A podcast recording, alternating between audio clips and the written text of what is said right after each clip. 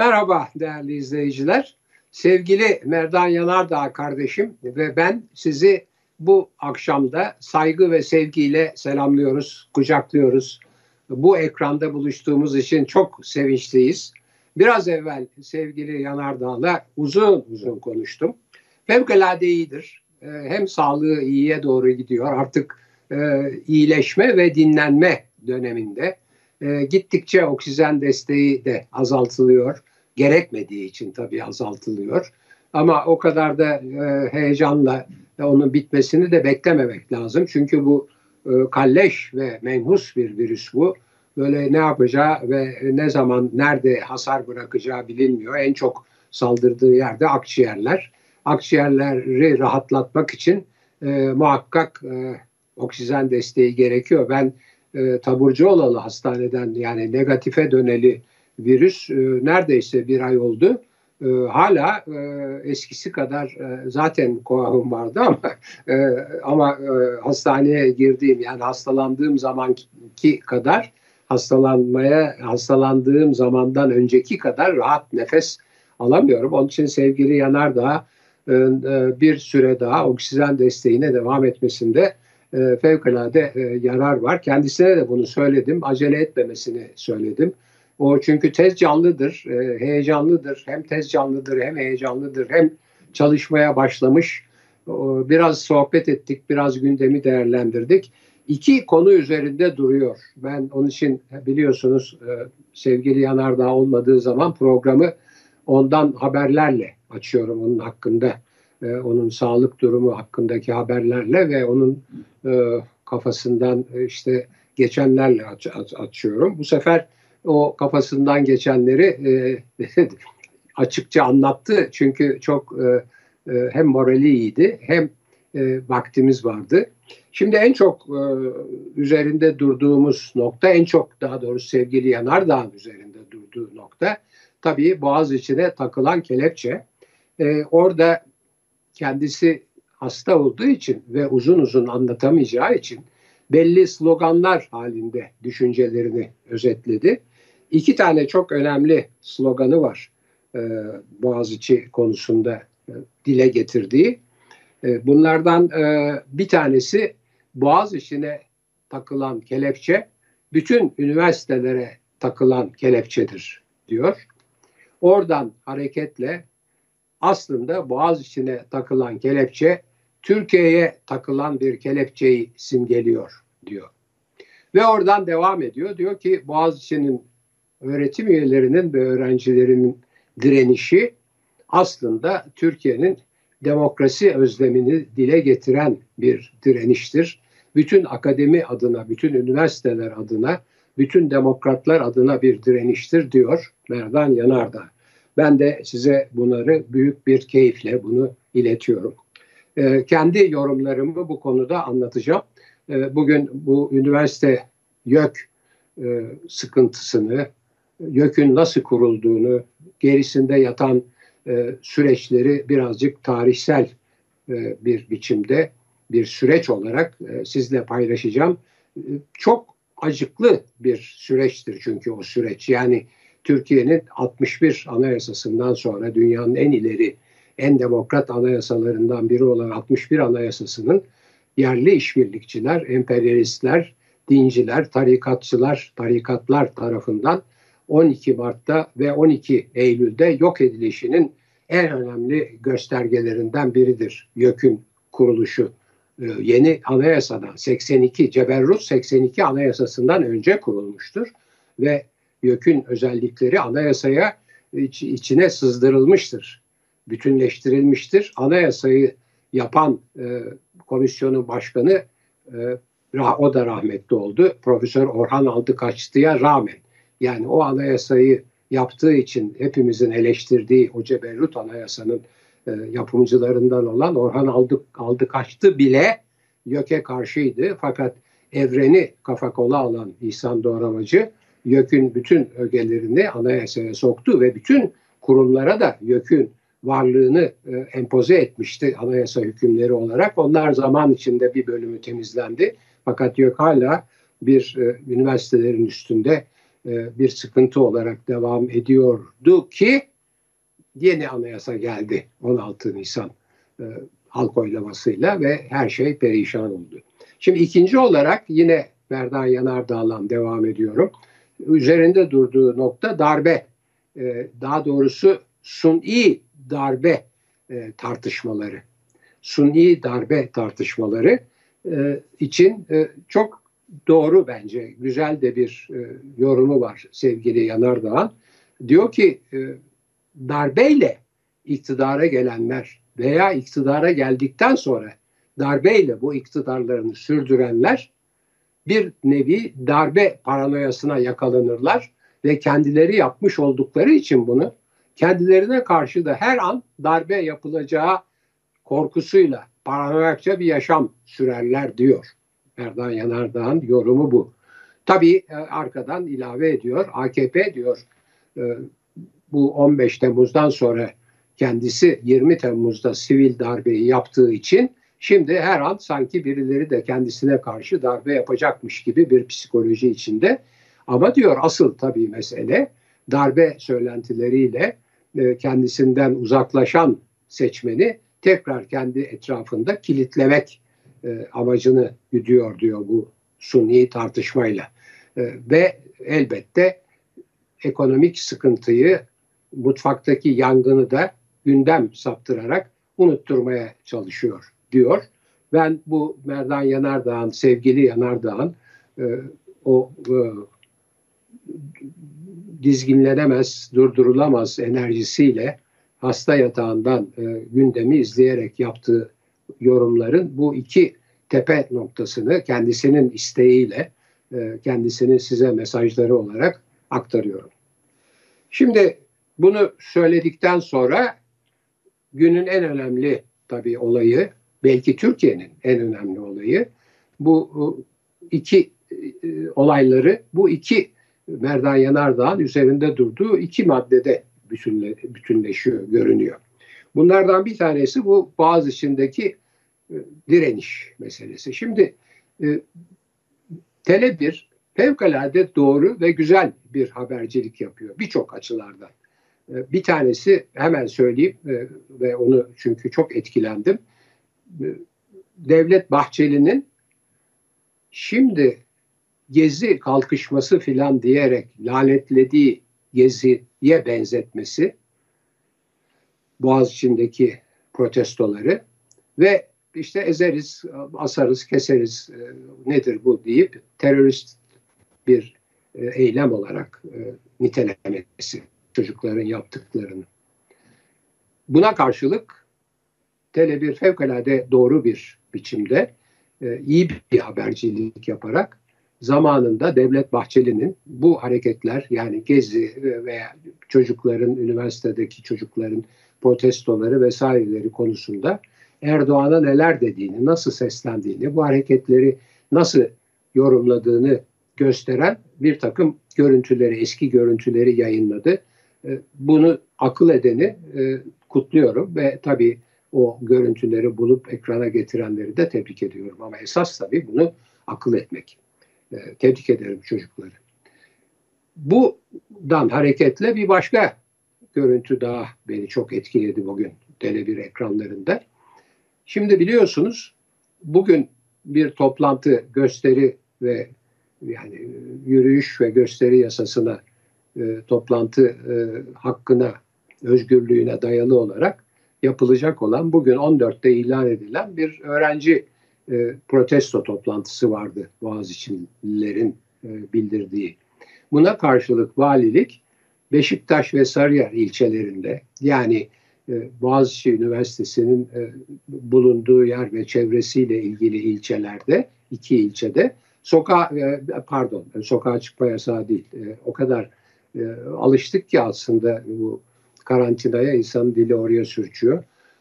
E, toplantı ve gösterileri yasakladı. Tabii gerekçe de gayet surete, surete haktan, surete haktan e, pandemi yani salgın. Ama herkes biliyor ki çocukların e, rektörü protesto etmelerine ilişkin yapacakları toplantının engellenmesi için ilan edilmiş bir toplantı ve gösteri yürüyüşü yasaydı bu. Şimdi toplantı ve gösteri yürüyüşleri bir anayasal hak biliyorsunuz. Ee, ve, ve anayasada bunun maddesi var. Diyor ki herkes e, önceden bildirmeden, izin almadan toplantı ve gösteri yürüyüşü yapma hakkına sahiptir diyor. Bu anayasa hükmü. Herkes her zaman her yerde önceden izin almadan toplantı ve gösteri yapma hakkına sahip. Sonra diyor ki bu hak diyor işte belli durumlarda şu şekilde, bu şekilde, şöyle böyle bir takım sınırlamalar ve kısıtlamalar getirilebilir diyor ama esas olarak bir defa bu hakkı kabul ediyor. Valilik pandemiyi bahane ederek yani COVID-19 koronavirüs salgınını bahane ederek bu protestoları önledi. Fakat şimdi gelelim e, Tele1'in gösterdiği çektiği görüntülere ya ekrana getirdiği görüntülere çocukların e, üniversiteden çıkıp Beşiktaş'a doğru yürürken o halkın tepkisini gördünüz mü? Tepkilerini gördünüz mü? Millet apartmanlarının camlarını açmış, balkonlara çıkmış. İstanbul'da hava çünkü bahar gibi maalesef bahar gibi çünkü yağış yok. Keşke bahar yağ yağışı da olsa bu arada çünkü sular azalıyor. E, suları bu arada e, dikkatli kullanalım, az kullanalım. Çünkü susuzluk tehlikesiyle karşı karşıya İstanbul. Bahar havası. E, insanlar camlar açık, balkonlarda o çocuklara alkışla destek veriyorlardı. Bu çok önemli bir şey. Bu çok önemli bir şey. Bu genellikle e, seçim önceleri böyle açık pikaplarla veya açık e, vasıtalarla belli sokaklarda halkın arasında gezen adaylara gösterilen tepkilerle ölçülen bir kamuoyu tepkisidir bu. Nedir o? İşte böyle camlardan, pencerelerden, balkonlardan insanlar kadın, erkek, çoluk, çocuk, yaşlı, genç çıkıp da eğer canhıraş bir biçimde bravo diye bağırıyor, e, yırtınırcasına alkışlıyorlarsa o aday orada da o seçimi kazanacak. O parti orada affedersiniz o, o parti orada o seçimi kazanacak demektir. Bu çocuklara bugün e, üniversiteden Beşiktaş'a olan yürüyüşlerinde böyle bir destek vardı halktan.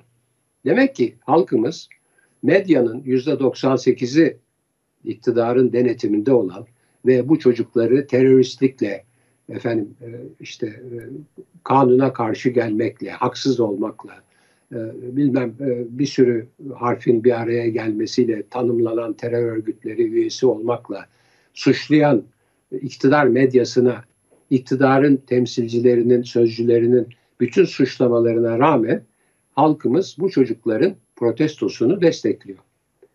Beğenirsiniz veya beğenmezsiniz.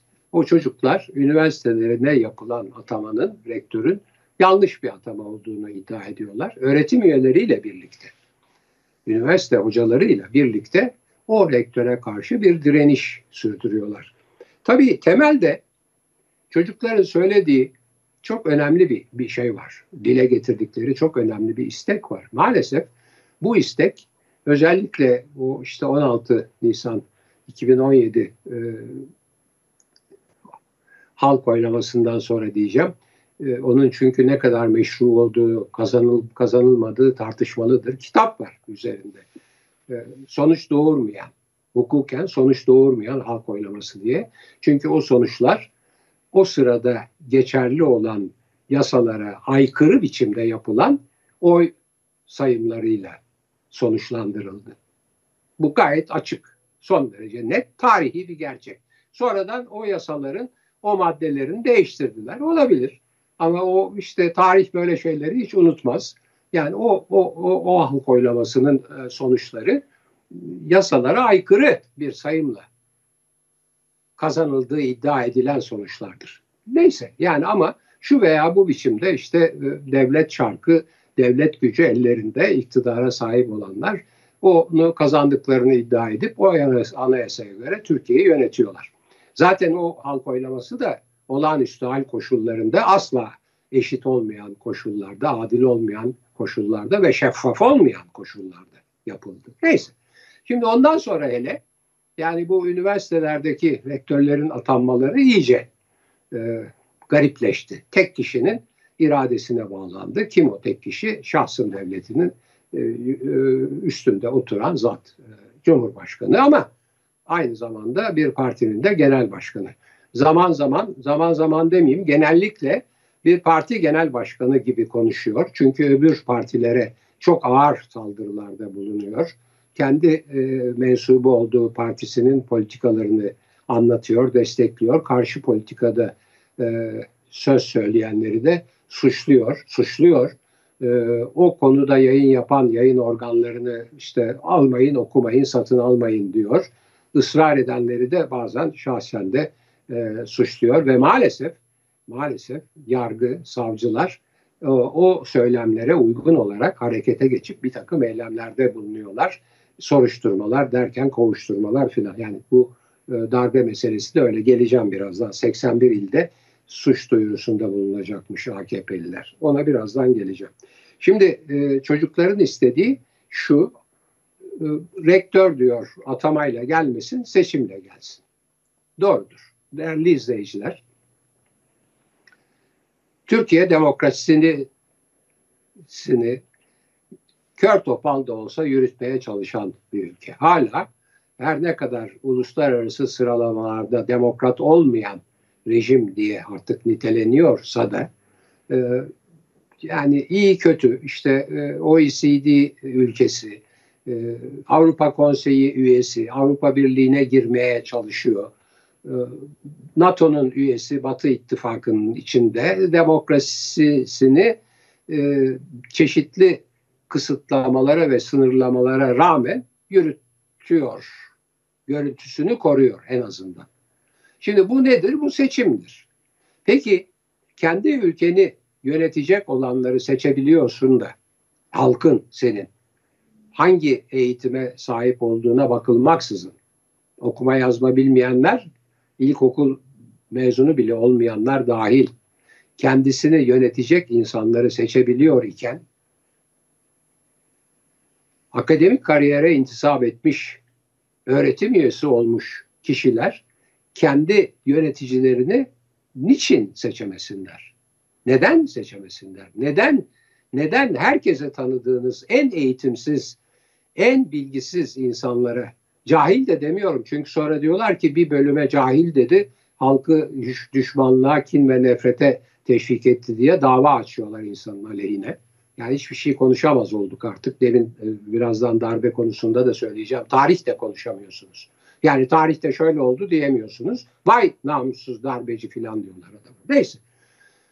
Yani en e, diplomasız, eğitimsiz, bilgisiz kişiler bile kendi yöneticilerini seçerken efendim doktor, doçent, profesör eski yasaya göre 61 anayasasına göre öğretim üyesi olan yani doçent ve profesör olan öğretim üyeleri kendilerini yönetecek olanları niye seçemiyor kardeşim? Neden onlara bu hakkı vermiyorsunuz?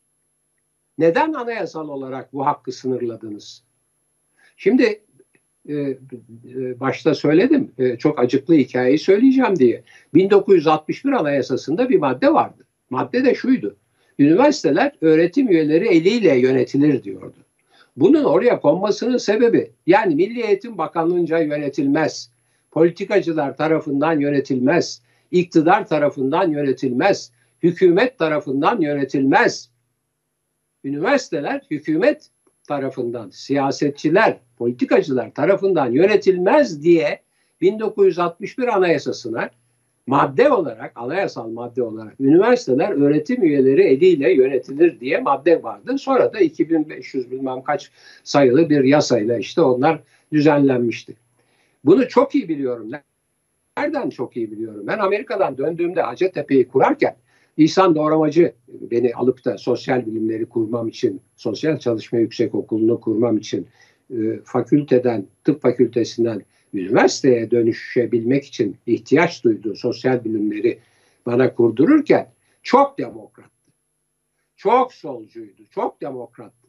Ve benle birlikte üniversite üniversite dolaşıp öğrencilerin de üniversite yönetimine katılması için birlikte çalışma yapıyorduk. Nutuklar atıyorduk.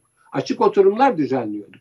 Ve oralarda diyorduk ki anayasanın bu maddesi değişsin. Çünkü üniversite öğretim üyeleri eliyle yönetilir dediği için öğrenciler yönetime katılamıyor. diyor ve bu maddeye rağmen öğrencilerimizi yönetime katmak için belli modeller oluşturuyordu. Bir tanesi mesela üniversite konseyi adıyla bir model oluşturuyorduk. Senatodan temsilci, asistanlardan temsilci, profesörlerden temsilci, doçentlerden temsilcisi ve öğrencilerden temsilci. O modeli Hacettepe'de ben kurdum.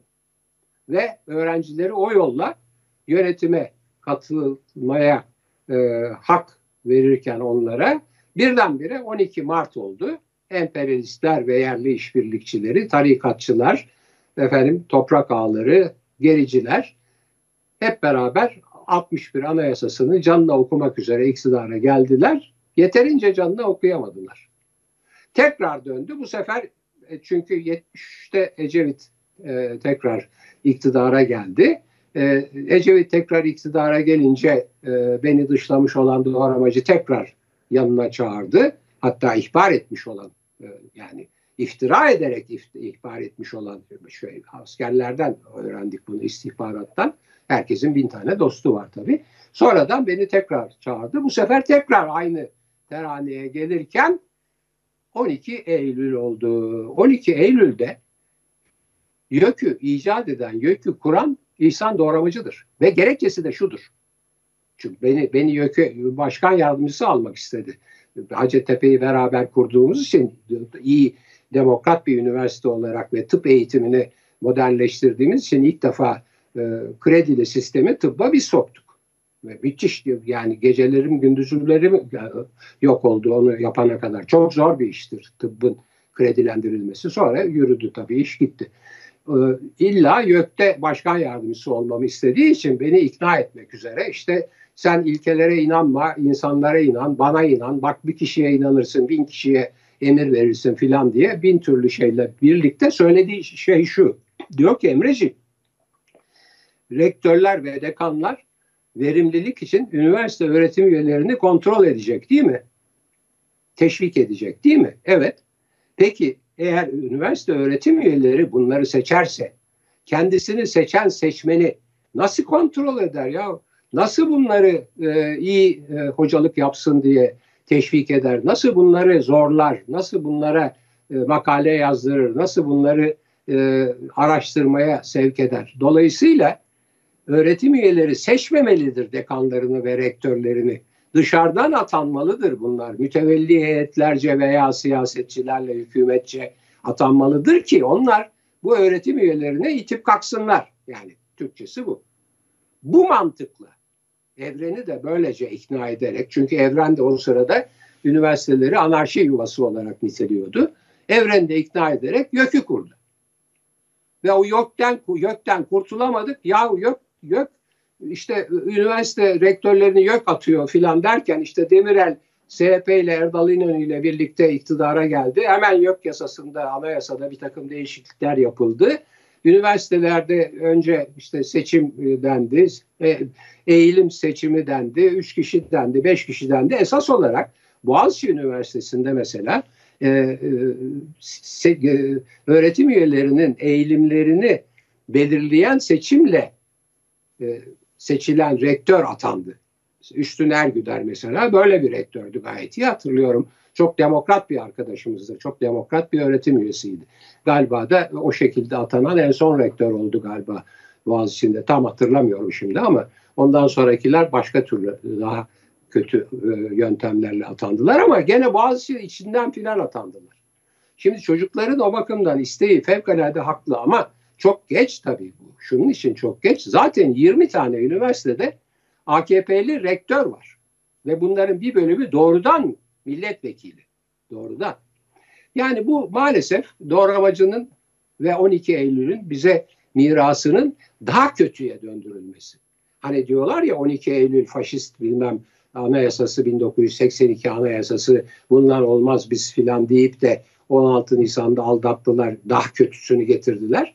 YÖK de bunlardan biri. Yani YÖK'ün ataması bile o tek kişinin atamasından daha iyi hale e, şu anda aranır hale geldi. Yani çok yanlış bir şey tabii. Yani e, üniversite öğretim üyeleri ne derse desin, hatta YÖK ne derse desin, o sıralama gidiyor. Bilmem kaç kişi, üç kişi mi, beş kişi mi neyse. Bir de mülakat falan yapıyorlarmış ya. Yani neyse. O, o bakımdan o kelepçe işte. Şimdi bu üniversiteleri sokmak istedikleri cenderenin simgesi olan bir kelepçe. Yani biz üniversiteleri böyle bir cendereye soktuk. Buralarda biz ne dersek o olur. Buna karşı çıkan da kelepçeleriz. Bu üniversitelere, akademiye onlar üzerinden yani sadece Boğaziçi'ne değil bütün Türkiye'deki üniversitelere onlar üzerinden bütün Türkiye'ye sivil toplum kuruluşlarına, medyaya, demokratik e, örgütlere, medyaya ve şimdi tabii muhalefete de takılmak istenen ayrıca öbürlerine takılan, medyaya şuna buna takılan, sivil toplum kuruluşlarına takılan kelepçenin simgesidir. Şimdi gelelim şu meşhur e, darbe e, tartışması meselesine. Ya inanılmaz bir şey. Şimdi biliyorsunuz e, talep hank, tank palet tank palet fabrikasının satışı ile ilgili olarak bir CHP'li milletvekilinin aleyhine bir kampanya yürütmüşler ve o kampanyanın bir parçası olarak da mesela e, Türkiye Odalar ve Borsalar Birliği bir heyet halinde kimlerden oluştuğunu şimdi tam hatırlamıyorum ama büyükçe bir iş adamları heyetiyle Milli Savunma Bakanı'na gitmişlerdi. Biz bunu protesto ediyoruz filan diye. Şimdi AKP'nin bütün derdi taban kaybediyor ya ekonomi çünkü tosladı. Millet geçinemiyor. En önemli mesele enflasyon canım. Yani bu, bundan daha önemli bir mesele olamaz. Ee, geçinemiyor millet ve bu iktidarı değiştirecek. O belli oldu. Şimdi oradan taban kaybettikçe sanki hani toplumda bir destek varmışçasına böyle bir takım kendisine bağımlı olan örgütleri or, ortaya sürüyor. Şimdi de en son bu e, üç, üç kişiyi birden birleştirmiş. Yani e, İlker, İlker Başbuğ, e, Fikri Sağları ve bizim Can Ataklı'yı birleştirmiş. E, bunlar aleyhine 81 ilde AKP örgütleri işte e, yargıya suç duyurusunda bulunacaklarmış. Hadi buyurun bakalım. Şimdi yani nedir bu? Bu böyle bir toplu hareket, bir toplumsal hareket, bir halk kalkışması, halkın bir tepkisi sanki 15 Temmuz e, darbesi oluyormuş gibi. Ya 15 Temmuz darbesini sizin müttefikleriniz yaptı. Sizin sizin o makamlara getirdiğiniz arkadaşlarınız, yol arkadaşlarınız, beraber bu yollarda ıslandığınız, yürüdüğünüz, beraber namaza gittiğiniz, biz eleştirirken biz eleştirirken eleştirenlere hain dediğiniz arkadaşlarınız yaptı onu. İslamcılar yaptı bunu. Dinciler yaptı. Tarikatçılar yaptı bu, bu darbeyi. Ordu değil. Ordunun gerçek elemanları bu balyozda ve Ergenekon'da haksızlığa uğrayan elemanlar, siviller tabancalarını alıp gidip o darbecileri bastırmaya kalktılar. Öyle öyle önlendi o darbe. Şimdi tekrardan Aynı şeyle ve şimdi Can'ınkini dün söylemiştim. Yani seçimle gitmez dedi. Kaybedeceği seçimi yapmaz diyor. Ve başka sıkıntıları anlatıyor filan. Fikri sağları da söyledik. Türban ayrıdır, e, başörtüsü ayrıdır diyor. Türbana da karşı değilim diyor. İsteyen istediği gibi giyer ama diyor kürsüde benim hakkımda karar vereceksin diyor. Çok özel bir şey söylüyor. Hadi bakalım onu da bilmem ne. Hele hele başbuğun ki tam bir felaket. Çünkü ya başbuğa karşı bu saldırının yapılması çünkü başbuğ bir tarih anlatıyor ya. Evet söylediği şey doğrudur. 27 Mayıs hareketini inceleyen, irdeleyen hangi süreci anlattı, hangi sürece bakarsanız bakın, hangi kitaba bakarsanız bakın, o sürece gelişte Demokrat Parti'nin anayasayı yok etmesi, anayasaya aykırı yaptığı e, hareketler en sonda bardağı taşıran tahkikat encümeni kararı. Çünkü yargıyı margıyı bırakıyor mecliste 15 kişi milletvekilinden bir mahkeme kuruyor tahkikat encümeni. Bu mahkemeye 15 milletvekili bunlar ya mahkeme dediysem sanmayın ki hani hukukçular filan. 15 tane milletvekilinden bir encümen kuruyor ve bunlara hem sivil hem askerleri yargılama yetkisi veriyor. Hem sivil hem askerleri yargılama yetkisi veriyor. Hem savcı hem yargıç yetkisi veriyor. Hem suçlayacak hem karar verecek. Ve temizi yok. Görevleri de medyanın ve muhalefetin rejim aleyhtarı faaliyetlerini tahkik etmek. Kapatacak yani. Kapatacak, öyle gidecek e, seçimlere. Çünkü o sırada işte 57'de yapılmış, 4 yıl sonra 61. Fakat ortam çok gergin ve o sırada Menderes işte Eskişehir'e gidiyor filan dedikodular. Ben o dönemleri yaşadım. Siyasalda öğrenciydim. Bunları okuyorduk zaten. Görüyorduk, din, dinliyorduk. Erken seçim kararı alacak, erken seçim açıklayacak. Çünkü işler çok gerildi deniyordu. Açıklamadı. Şimdi bütün analizler eğer Demokrat Parti o sırada ve en sonunda bu galiba e, İlker Başbuğ da tam o noktaya işaret ediyor. Menderes'in o günkü yani Eskişehir'e gittiği sırada açıklama yapmamasından söz ediyor ama tabii illa orada o gün açıklama yapması diye bir şey yok. Yani daha önce de yapabilirdi filan. Fakat e, çünkü o sırada işte 27 Mayıs oldu. Orada gittiler. Orada, o yolda yakaladılar filan Menderes'i aldılar. Son belki e, şeydi. Son son gündü belki öyle bir açıklama için ama ondan çok daha evvel yani 18 e, Nisan'da o işte encümen tahkikat encümeni kararını 18 Nisan'da çıkarıyor. Darbedir, anayasal darbedir. Kesin bir darbedir yani. Hiç namıcımı yok. Anayasayı kaldırıyor, her şeyi kaldırıyor. 15 milletvekiline tam yetki veriyor. Yani tam bir diktatöryal, e, totaliter, otoriter neyse bir darbedir o. Yani ben hep söylüyorum. Çok partili düzenin ilk darbesi Menderes'in tahkikat encümeni darbesidir. 27 Mayıs askeri darbesi ona karşı yapılmış bir darbedir. O ikinci darbedir. Bunu hiç unutmayın. Bu tarihi de saptırıyorlar ve şimdi daha da korkunç bir şey yapıyorlar. Bu gerçeği yani eğer Menderes e, bilmiyorum daha yani İlker Başbuğ onu söyledi mi söylemedi mi? Yani e, tahkikat encümeni çıkaracağına kararı çıkaracağına erken seçim kararı alsaydı ben daha cümleyi e, daha tarihin içine oturtarak söyleyeyim darbe marbe olmazdı. Hadi bırak tahkikat encümenini çıkarmasaydı lafımı benim. Bilmiyorum İlker Başbuğ'un üstünde durdu mu durmadı mı. Onu özellikle izlemedim, izleyemedim, bakamadım. Ama eğer erken seçim kararı alsaydı darbe olmazdı sözü. Tarih ya bu. Bu tarih. Yani mesela eğer Mustafa Kemal başkomutanlık yetkilerini alıp Sakarya Savaşı'nı kazanmasaydı Dumlupınar'a falan gidilemezdi belki de. Çünkü o zaman Yunan Ankara'ya gelmiş ve oraları zapt etmiş. Bunlar tarih kardeşim. Ya gayet açık şeyler. Bir, bir sürü olsaydı olmasaydı konuşulabilir.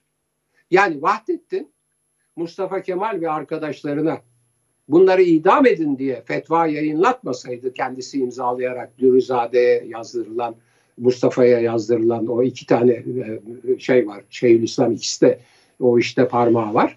Ama en son Dürrizade ile gidiyor ve Vahdettin de imzalıyor.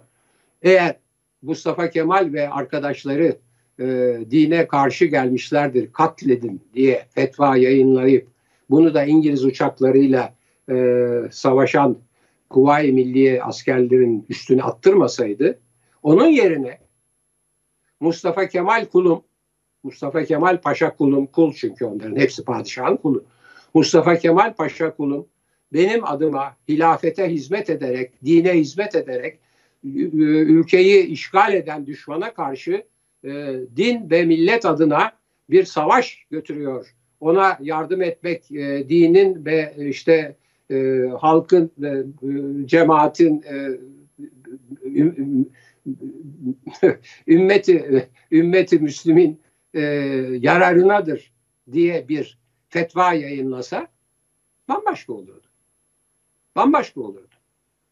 Dolayısıyla bu bir tarih. Yani siz siz o garip maddeyi 200 bilmem kaçıncı maddesini ceza Türk Ceza Yasası'nın tarih anlatanlara, laikliği savunanlara filan da uygulamaya kalkarsanız o zaman Türkiye'de demokrasinin zaten iyice tahrip edilmiş olan rejimin D'si bile kalmaz.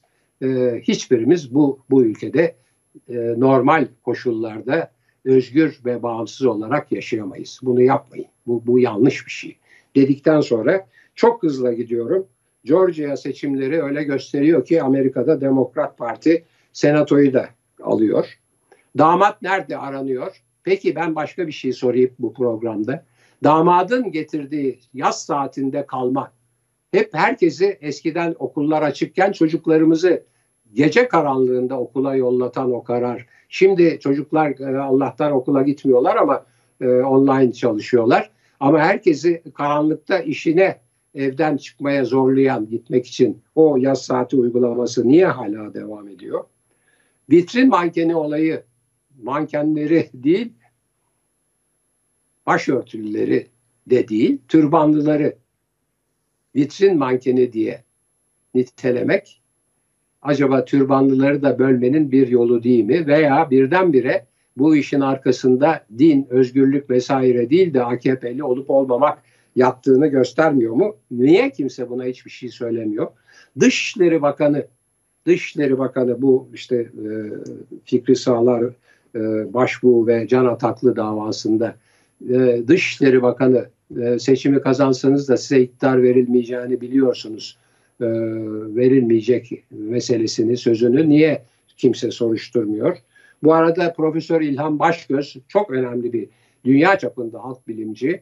Onu e, can kurtaran uçağıyla Sağlık Bakanlığı, Dışişleri Bakanlığı Amerika'dan getirdiler. Çok ağır hasta.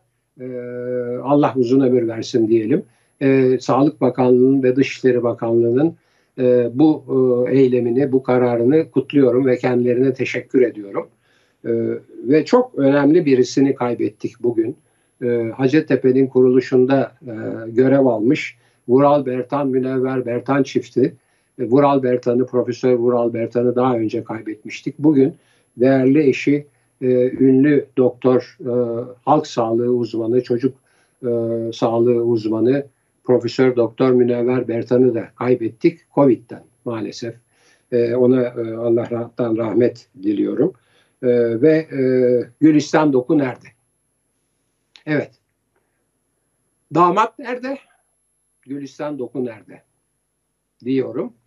Ve e, sevgili Merdan Yanardağ ile birlikte bu programda size e, iyi günler, iyi geceler diyorum. Bizden sonra çok önemli bir başka tartışma programı daha var. Onu sakın kaçırmayın. Can Ataklı falan da var orada.